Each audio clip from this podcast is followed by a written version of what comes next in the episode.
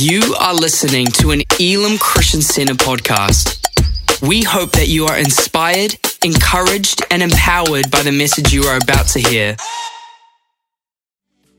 Uh, hey, your church, how you doing today? You guys good? Yeah, awesome, man. Hey, I want to do uh, a special shout out right now because uh, this message isn't just for you guys 11:30 a.m.ers, but this is being recorded right now uh, to be shown at our 5 p.m. service tonight. So just a special shout out to all the 5 p.m.ers. 11:30, come on, let's welcome our 5 p.m. service. Yeah.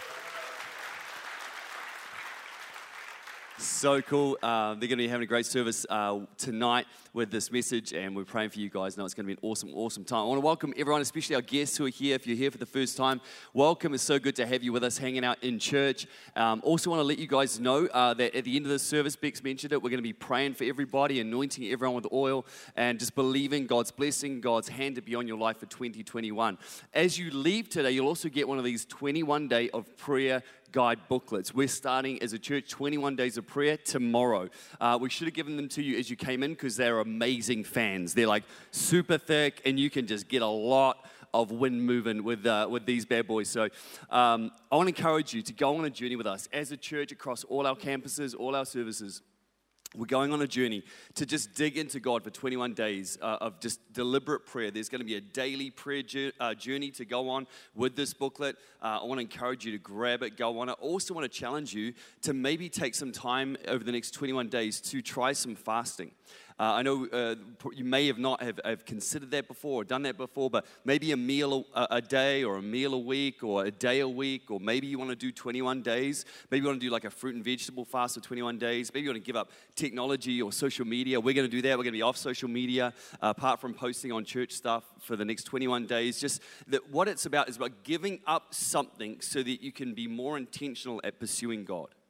It's giving up the natural to go after the spiritual. And so I want to encourage you to, to do something, try something, and just let's go on a journey together to seek God in a new way for our church. Uh, and so the next 21 days, we're going to be doing a series as well on Sundays called Prayers That Move Heaven. And my heart is that we will be a church that prays the kind of prayers that move heaven. So uh, I want to share this message. I've called it A Tale of Two Wills. And I want us to go to Mark chapter 14 today. So if you've got a Bible or the Elim app, you can find the notes there. They're going to come up on the screen as well for you. Mark chapter 14, starting in verse number 32. They went to a place called Gethsemane, and Jesus said to his disciples, Sit here while I pray. He took Peter, James, and John along with him, and he began to be deeply distressed and troubled. My soul is overwhelmed with sorrow to the point of death. Wow. That's heavy. He said to them, Stay here and keep watch. Going a little farther, he fell to the ground and prayed that if possible, the hour might pass from him. Father, he said, Everything is possible for you. Do you hear that? Everything is possible for you. Take this cup from me. Yet, not what I will, but what you will. Wow. I love how there's kind of like that that silence in the room right now. That this scripture is kind of like the weight of that has just kind of hit home and is resonating with us in our hearts. It's a powerful, powerful verse. It is actually my favorite prayer in the whole of Scripture. Is that very short, very simple prayer. It is, I think, one of the most understated moments in, in, the, in the Scriptures. This is the crescendo moment of Jesus' life. This is Jesus he's mere hours before he's betrayed and turned over to a trial and is whipped and mocked and he's put on a cross and he dies a criminal's death. He knows what's coming. Jesus is aware of what's coming. Jesus knows his purpose. He knows what he's living for and what this life is for. He is coming to the crescendo moment of his life where he's going to go to the cross and he's in the garden and he's just deeply anguished, deeply distressed. And he says, Father, if it's possible, I don't want to go through this.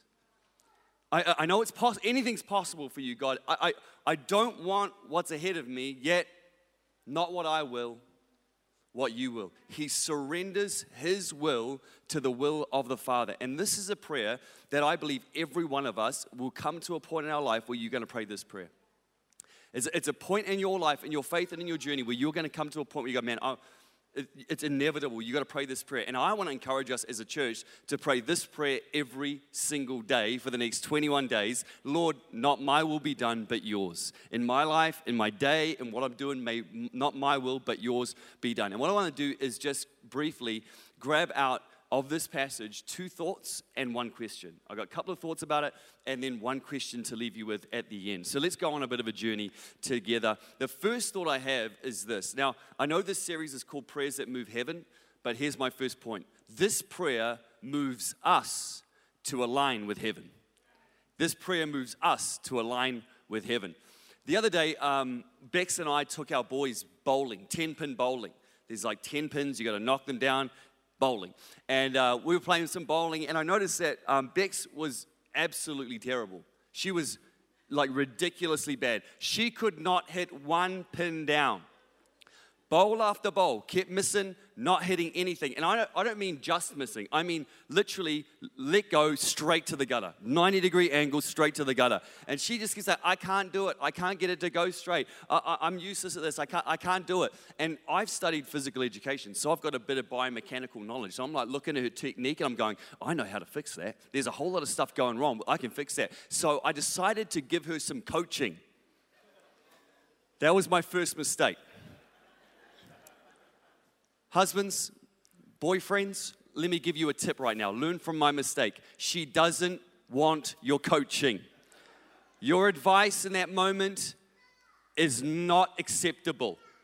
Don't do it. It's going to go bad. Learn from my mistake. Indulge me for a second because I didn't realize this until after the fact. So I said, I said, babe, you can do it. You, I started offering you some coaching. I was like, your, your elbow is way out here, your wrist is way out here. You, like, you've got to line everything up in the direction you want it to go. You can't just swing your arm like this and expect it to go, go straight. How many of you know that conversation went awesome? Smooth. But by some miracle of God, by the grace of God, I don't know what happened, but the next time she bowled, her technique was a little different. And blow me down, she knocked down nearly every single one of those pins. I'm telling you, miracle of God. Now, I slept on the couch that night, but she knocked down some pins.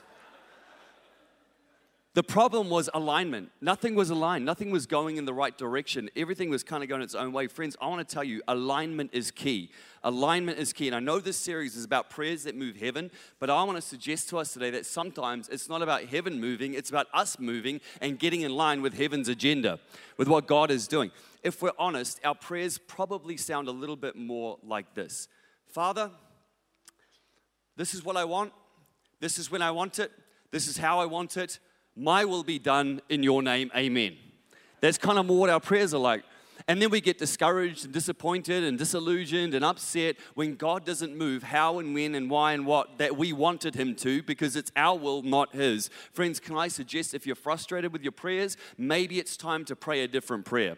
Maybe rather than getting God to align with your agenda, it's time to get you aligning with His and saying, Lord, not my will be done, but yours. See, heaven doesn't always have to move, sometimes I do. Sometimes I'm the one that has to move. And it's not that heaven is silent. It's not that heaven is stagnant or immobile or not moving. It's not that God is asleep and somehow we're going to wake him up from his slumber to move on our behalf. God is alive, God is active, God is moving, but sometimes his agenda is different to ours. And so, Jesus in this prayer, he aligns himself with heaven's agenda. I don't want to go through this if it's possible, let this cut past me. I don't want to go through what, I, what I'm about to go through, but not my will be done, but yours. I'm going to align my life with the agenda of heaven. God had a bigger agenda at play. And maybe, friends, it's time to pray a prayer that aligns you with heaven. 2021, not my will be done, Lord, but yours. Not my will, but yours. Pray it every day. My second thought from the scripture is this I desire comfort, God desires purpose.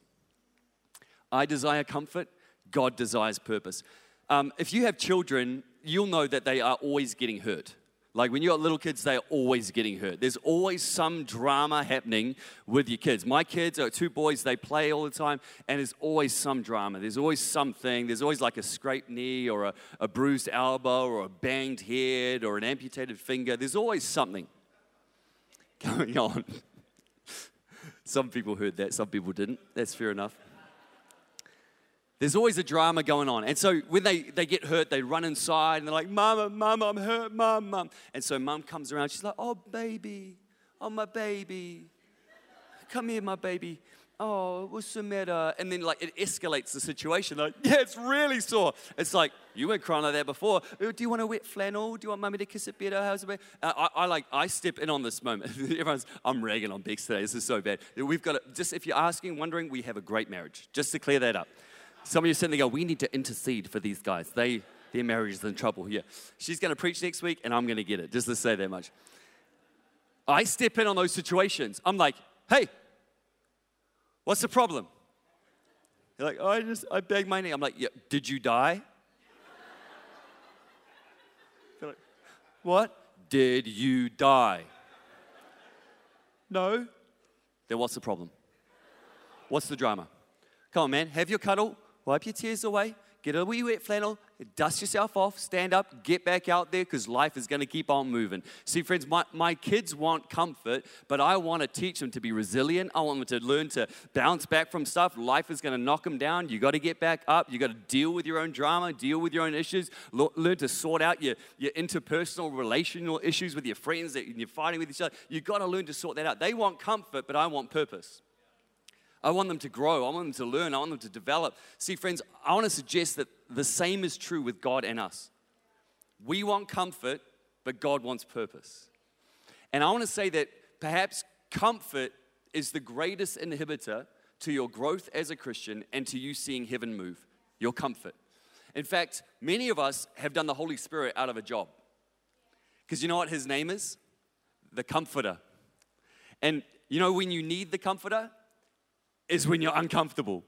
And so, if in your Christian journey you never get uncomfortable and you never step out and you never let God lead you into anything and you're always comfortable, the Holy Spirit's going to be sitting on the sideline just waiting and waiting and waiting. Friends, it's time to get a little bit uncomfortable. This prayer is about giving up our desire for comfort and embracing God's desire for purpose in our lives, even when that path is uncomfortable, even when that path is painful even when that path is difficult. See, Jesus embraces a path of discomfort in going to the cross because that cross was the crescendo moment of Jesus' life, and he fulfilled the ultimate purpose of God to redeem and reconcile humanity through the discomfort of the cross. Wow. If Jesus, Jesus hadn't got uncomfortable, you and I wouldn't be sitting here we would not be redeemed. We would not be restored to God. We would not have our debt of sin wiped away. The, the cross is the ultimate display of discomfort for purpose. And I want to say this to you, friends the trials you go through by God's grace are your path to change the world. Let that sink in a little bit. The path of discomfort is often the path of purpose. The path of discomfort is often the path of purpose. Don't let comfort, friends, stop you from living out the purpose of God for your life this year. 2021, let's set it up. Let's go, man, this year. I'm not going to let comfort stop me from walking into the purpose that God has for me, even if it's uncomfortable. Team, you guys, you guys can join. We're going to finish soon. The truth is this it's not comfortable to give. It's not comfortable to bring an offering and to give a tithe. It's not comfortable to serve on our dream team. You have to show up early to church and you're not even fully caffeinated yet. And you've got to be happy even when you haven't had your coffee. It's not comfortable to be on the worship team and lead us in worship every Sunday. You got to get here at 6:30 a.m. and you got to be the first ones in. You got to be the last ones out. You got to give of yourself service after service after service. It's not comfortable, but you could let your, your, your desire for comfort stop you from embracing God's purpose for you and leading His people in worship and giving honor and glory to God and worshiping Him and ministering to Him. This, this is this is what we do. We, we we've got to abandon comfort to go after God's purpose. It's not comfortable to join a small group. It's not. It's not comfortable to go to a, a, someone's house with a bunch of other people and start to open and unpack your life and deal with the baggage of your life and deal with the stuff that is holding you back that you can stay so comfortable in. Listen, the reason we don't get healed is because there's comfort in our dysfunction. We've found comfort in our dysfunction. And so it's, it's uncomfortable to unwrap the dysfunction to get healing on the journey. It's not comfortable to lead a small group. You gotta open your house to a whole bunch of wa- random weirdos who are gonna eat your food and drink your coffee. It's not comfortable to lead people even when you're still on a journey to help them find the freedom for their journey. It's not comfortable to get baptized and stand up in front of a bunch of people and say, I'm going to live my life for Jesus. It's not comfortable to do our growth track. It's not comfortable to do 21 days of prayer and fasting. It's not. It's not. It's way more comfortable to sleep in. It's way more comfortable not to ask and to pray and to seek. It's way more comfortable to eat three meals a day and be absolutely fine with. It's not comfortable to give up social media and it's not it's not comfortable. But would you embrace discomfort for the sake of purpose? It's not comfortable. But my friends, you may desire comfort, but God desires purpose. God desires purpose, and often the path of discomfort is the path of purpose. I love this quote. It says this A ship is safe in the harbor, but that is not what ships are built for. A ship is safe in the harbor, but that's not what a ship is built for. Can I say this, friends? You might be safe in your comfort, but that's not what you were built for. God did not build you for a life of mediocrity and complacency and comfort. God made you for a purpose.